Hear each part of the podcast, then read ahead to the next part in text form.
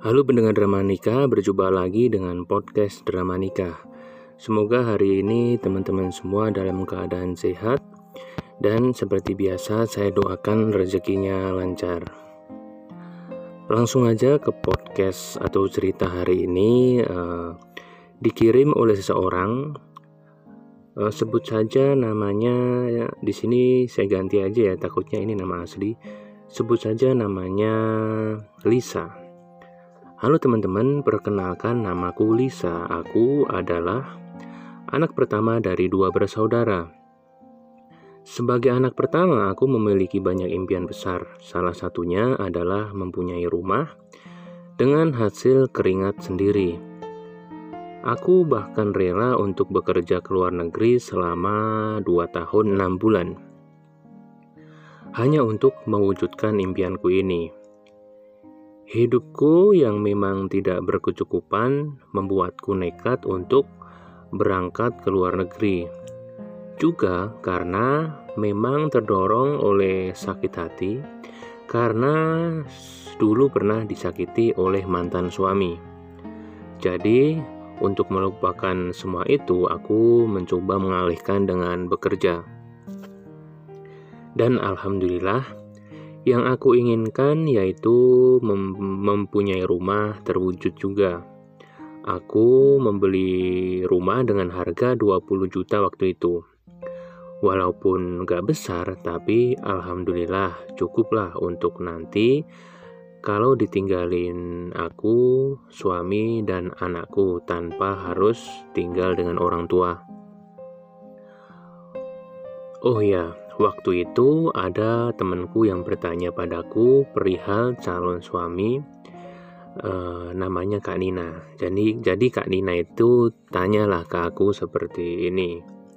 Oh ya, aku memanggil dia kakak karena memang dia lebih tua dari aku.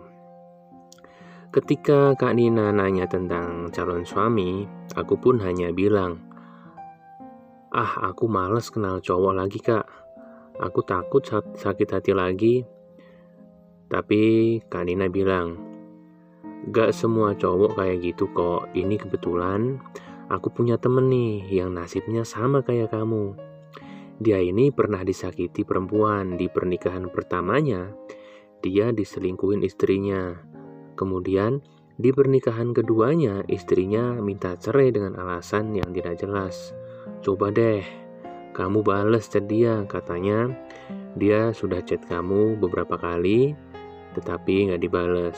Siapa tahu kan kalian jodoh, kata Kanina sambil tertawa. Oh iya, uh, lelaki yang tadi dibaca, dibicarakan namanya adalah Gilang. Kemudian setelah uh, mendengar uh, ucapan Kak Nina tadi, aku hanya bilang, Oke deh kak, nanti aku balas gitu sambil tersenyum. Setelah itu, aku buka chat di messenger. Kemudian aku cari nama-namanya dan ternyata benar ada chat dari Gilang. Sepertinya sudah sangat lama ya karena tertumpuk oleh chat-chat yang lain. Kemudian aku akhirnya membalas chat dari Gilang. Aku sempat stalking ya postingan media sosial dia sambil lihat-lihat fotonya. Nah, di situ kelihatan ternyata Gilang ini orangnya seneng nongkrong sama temen-temennya. Di situ aku jadi gak serk sama dia. Aku kurang suka ya sama laki-laki yang suka nongkrong. Aku jadi males sekali buat balas chat dia, padahal setiap hari dia chat aku di di Messenger atau di WhatsApp. Uh, tetapi aku balas dengan singkat-singkat saja karena aku memang tengah PDKT uh, eh, sama laki-laki lain juga. Jadi aku nggak gubris lah dia chat seperti apa. Tetapi aku rasa kok dia ini kayaknya nggak nyerah ya dia itu kekeh banget uh, pengen kenal sama aku. Padahal sudah aku cutekin, tetap aja dia chat untuk sekedar nanyain kabar. Ya udahlah, di situ aku mulai buka hati. Uh, aku mulai kurang-kurangin chat dengan laki-laki lain selain Gilang ini. Uh, aku kemudian bilang ke dia, Gilang, aku tuh gak mau ya pacaran. Kita sudah sama-sama dewasa. Kalau kamu memang serius sama aku, kamu datang ke rumahku, lamar aku. Gilang pun menjawab, Iya insya Allah, aku serius kok sama kamu. Aku menceritakan perihal Gilang mau datang ke rumah kepada orang tuaku. Juga menceritakan semua hal tentang masa lalu Gilang, mulai dari dia pernah menikah dua kali dan gagal, uh, dan uh, hal-hal lain lah. Kemudian orang tua orang tuaku ini kelihatan sepertinya tidak setuju. Karena mendengar Gilang pernah dua kali menikah dan gagal. Terutama yang tidak setuju nih bapak. Uh, bapak bilang uh, tanya ke aku, nak, kamu yakin mau nikah sama dia? Kamu gak takut gagal lagi nikah sama orang yang pernah gagal nikah dua kali loh? Bapak takut ada yang salah di laki-laki itu sampai gagal menikah dua kali. Kamu ini pandai-pandai cari calon suami ya. Bapak hanya tidak mau kamu sakit hati lagi ke depannya. Mendengar Bapak bicara seperti itu, aku pun mulai memikirkan hal tersebut dan menanyakan kepada Gilang tentang masa lalunya. Kenapa dia ini sampai gagal nikah dua kali? Gilang dengan senang hati menceritakan, nah kemudian dia cerita semualah tentang masa lalu dia. Setelah Gilang, Gilang menceritakan semuanya, aku bisa mengambil keputusan, uh, aku bisa mengambil kesimpulan, sebenarnya Gilang ini gagal menikah bukan kesalahan dia, tetapi mantan istrinya yang salah. Kemudian setelah tahu hal itu, aku pun menceritakan dan meyakinkan ke orang tuaku agar tidak perlu khawatir lagi. Hingga akhirnya Gilang mengajak aku untuk pertama kalinya uh, di hari ulang tahunku yaitu 17 Agustus. Oke, jadi uh, di sini Gilang mengajak aku untuk bertemu pertama kalinya di hari ulang tahunku yaitu 17 Agustus. Uh, saat itu aku deg-degan sekali. Ini mungkin maksud dia tuh pertama kalinya main ke rumah dia ya di sini ya. Kemudian aku dengar suara motor Gilang sama-sama samar-samar uh, terdengar. Dia benar-benar datang ternyata. Uh, dan waktu itu di rumah orang tuaku tidak ada siapa-siapa karena orang tuaku uh, sibuk memberi makan kambing. Setibanya Gilang di depan rumah dan aku dan aku waktu itu pura-pura tidur. Padahal dalam hati aku ingin teriak karena jantungku terasa ingin meledak. Ya, oh ya, ini pertemuan pertama kalinya berarti ya uh, sebelumnya via chat mungkin ya hanya via chat uh, lanjut lagi Gilang duduk di teras dengan mengeluarkan handphonenya dari saku celana, kemudian menelponku. Akhirnya aku keluar dan aku sapa dia. Eh, kamu udah nunggu lama ya? Padahal aku tahu, cuma pura-pura nggak tahu aja. Di sini dia kasih emot tertawa. Gilang pun menjawab, Iya nih, uh, aku pikir uh, di rumah nggak ada orang gitu. Aku pikir kamu pergi. Kemudian setelah itu kami pun mengobrol di teras rumah. Aku mempersilahkan Gilang untuk masuk, tapi Gilang menolak dan dia bertanya, Orang tuamu ke mana? Kok sepi banget sih? Aku pun menjawab, ada kok, tunggu aja ya nanti keluar. Saat kami tengah mengobrol, ibu dan bapakku menghampiri kami, menyapa dan bersalaman dengan Gilang. Nak, kok gak disuruh masuk sih tamunya? Yuk masuk nak, kata ibu sambil uh, menatap Gilang. Gilang pun menganggukkan kepalanya sambil bilang, Iya bu, terima kasih. Kami pun masuk ke dalam rumah. Ibuku menyuruhku untuk membawakan makanan dan air minum untuk Gilang. Sambil bercerita, uh, maksud dia ini datang ke rumah untuk apa? Gilang, Gilang pun bilang dia akan melamar aku tiga atau empat bulan lagi. Uh, dia bilang uh, ingin mengumpulkan uang dulu untuk biaya pernikahan. Uh, orang tuaku pun sangat senang dan mengiyakan uh, maksud Gilang itu. Setelah itu Gilang izin untuk pulang dan ibuku pun tak lupa memberikan beberapa oleh-oleh untuk orang tua Gilang. Singkat cerita, pada bulan Oktober Gilang datang kembali bersama temannya karena Memang saat itu bapaknya sedang sakit dan ibunya pun mengurus nenek Gilang yang sakit stroke. Orang tuaku menyambutnya dengan perasaan uh, bahagia ya dan mempersilahkan untuk masuk. Tanpa basa-basi, Gilang langsung mengutarakan bahwa ia ingin melamar aku dan saat itu juga kami menentukan tanggal pernikahan, tepatnya tanggal 4 Desember. Aku sangat senang sekali saat itu.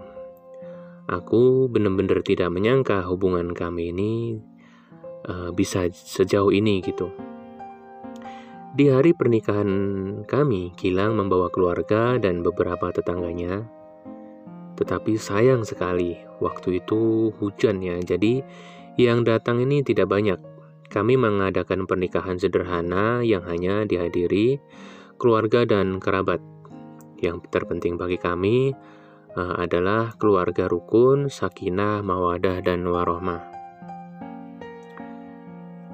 Kemudian, setelah menikah, kami hanya bersama selama satu minggu karena Gilang harus bekerja kembali ke luar kota lah. Jujur waktu itu sangat sedih ya, tapi ya udahlah aku ikhlas karena memang ini untuk masa depan kami juga. Dan ini juga konsekuensi menikah dengan laki-laki yang kerja keluar kota. Mertuaku sangat baik, alhamdulillah hanya saja uh, selalu menganggap suamiku ini kayak anak kecil yang manja. Selalu ngatur-ngatur suami, mungkin karena suamiku ini anak-anak bungsu gitu. Anak yang paling sayang, anak yang paling disayang. Mertuaku selalu meminta aku dan suami tinggal di rumahnya. Sedangkan aku ini memang tidak mau. Seperti yang aku bilang di pertama, aku kan bekerja selama ini ke luar negeri capek-capek, kemudian membangun rumah. Uh, tapi kok malah tinggal di rumah mertua gitu, jadi sayang. Aku kadang kesal ya, apalagi saat suami bilang, yuk pindah ke rumah orang tuaku gitu kata dia. Uh, kadang karena ini tuh sering ya, hal sepele tetapi sering uh, kadang malah membuat kami cekcok. Uh, aku kekeh tidak mau pindah, dan suami juga kekeh ngajak pindah gitu. Padahal aku sudah bilang, aku tidak mau tinggal dengan mertua ataupun orang tua. Aku sudah punya rumah gitu.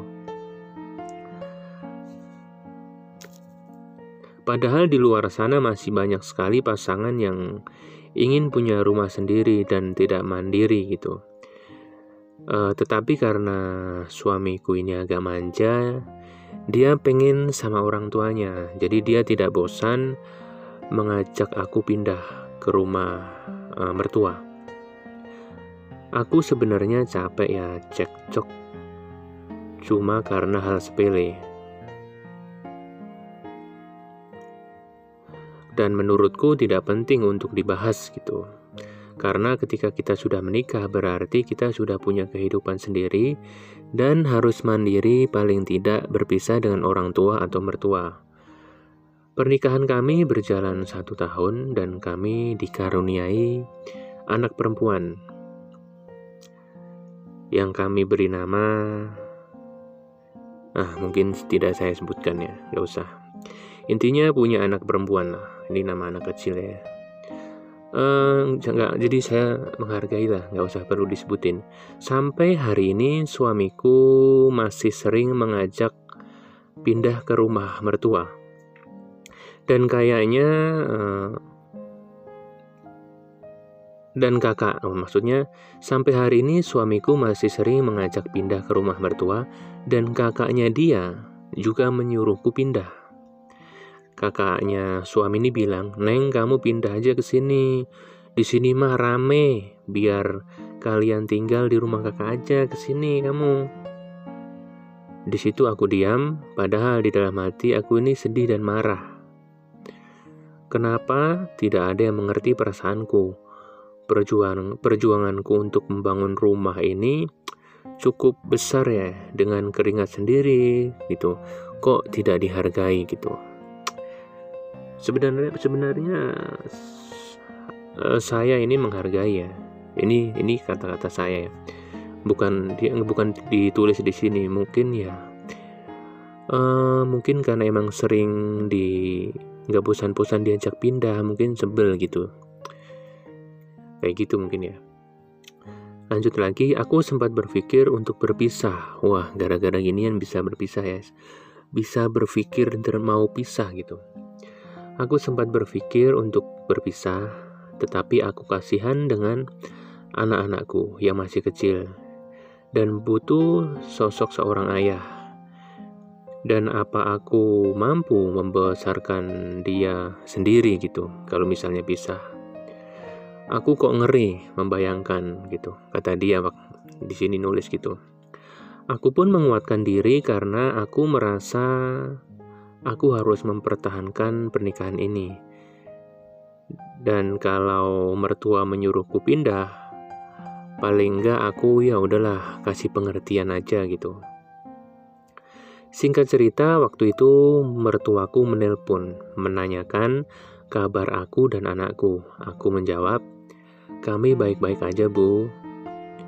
Dan tentunya saat menelpon seperti biasa, mertuaku bilang juga, Nak, kamu pindah ya ke sini, tinggal di rumah kakak aja. Maksudnya dia tuh kakak ipar.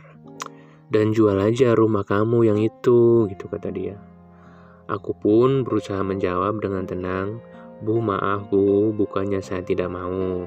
Tapi karena memang Kayaknya aku nggak mungkin pindah ke rumah sana. Saya dulu berusaha sekali untuk membangun rumah ini. Masa iya setelah saya punya rumah, saya tinggal, uh, malah dijual gitu. Saya sudah bersusah payah dulu cari uang.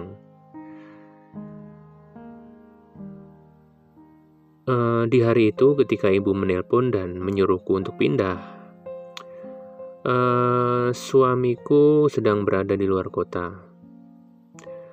Bahkan si suamiku yang berada di luar kota ini juga telepon menanyakan hal yang sama, nyuruh aku pindah gitu. Aku pun marah dan aku menjawab.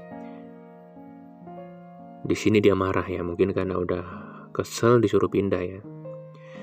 Uh, yang nelpon suaminya, nyuruh pindah lagi gitu dia marah uh, istrinya ini marah terus bilang ya udah kalau mau pindah ke kah pindah aja sendiri sono tinggal sendiri di sana kata aku seperti itu jadi udah mulai kesel gitu ya di situ suamiku terdiam dan menutup telepon waktu itu aku menangis aku bilang pada orang tuaku bahwa ibu mertua dan suamiku ini selalu maksa ngajak pindah gitu. Dan kata orang tua uh, jawab gini, boleh kamu pindah, tetapi suami kamu harus punya rumah sendiri di sana. Bukan menyuruh kamu pindah, tapi harus rumah dengan mertua, dengan ipar. Bapak nggak setuju, nggak bagus nanti, kata bapak kayak gitu. Saat suami pulang dari perantauan kami pun berunding dan aku menyampaikan apa yang bapakku bilang. Nah, jadi eh, bilang ke suami kalau mau pindah ya harus punya rumah sendiri gitu. Dan di situ suami sepakat untuk tinggal di rumahku. Karena memang uang juga belum cukup untuk membangun rumah lagi. Karena saat ini sangat banyak kebutuhan kami ini ada cicilan motor yang belum lunas, punya kebutuhan sehari-hari yang lainnya. Setelah hari itu, mertua dan suamiku tidak pernah membahas soal uh, hal ini, uh, tidak pernah menyuruh aku untuk pindah lagi, dan bahkan uh, kami berdua membuat KTP di tempat tinggal yang sekarang.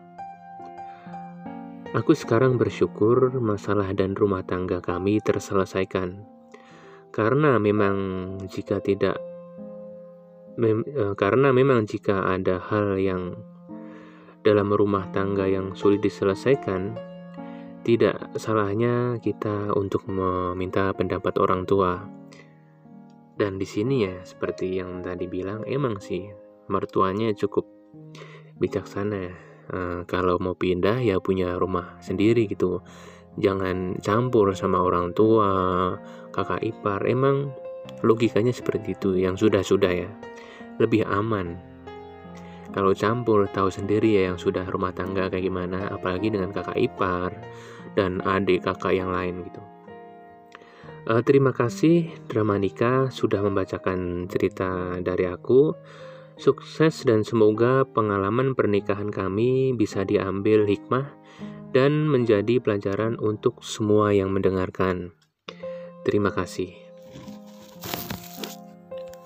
Oke, seperti itu ceritanya. Cerita ini sebenarnya ringan ya. Eh, masalah masalahnya tuh bukan apa selingkuh atau kasar, tetapi komunikasi. Komunikasi itu penting sekali ya. Ini hal sepele. Kalau komunikasinya itu nggak bagus, tapi sering terjadi, ada yang satu ngotot, ada yang satu gimana gitu. Itu memang bisa jadi masalah besar dan bahkan uh, tadi saking keselnya istrinya ini sempat mau cerai. Saya cukup cukup memahami ya. Uh, mungkin ada orang yang dengerin ini ah itu masalah sepele tapi namanya beda pendapat tuh kalau yang emang bener-bener beda dan uh, terjadi setiap hari itu emang kesel sih. Uh, paling tidak banyak uh, adalah pelajaran uh, di sini satu sih komunikasi dan yang kedua mikir logika ya. Uh, kenapa logika? Karena tadi setelah orang tua dari perempuan bilang ya boleh pindah rumah kalau punya rumah sendiri. Itu benar sekali ya karena kalau sudah nikah nanti malah uh, tinggal sama adik kakak ipar mertua itu yang sudah-sudah sih kurang bagus. Mungkin ada yang rukun, cuma untuk menghindari kalau emang ada rumah sendiri ya tinggal di rumah sendiri. Itu pendapat saya, bisa benar, bisa tidak. Oke, kurang lebih seperti itu. Teman-teman jangan lupa subscribe YouTube Dramanika, follow Instagram Dramanika, follow juga di Spotify. Jangan lupa komen-komen di YouTube ya biar saya lebih semangat. Buat teman-teman yang mau kirim cerita bisa DM ke Instagram Dramanika. Terima kasih.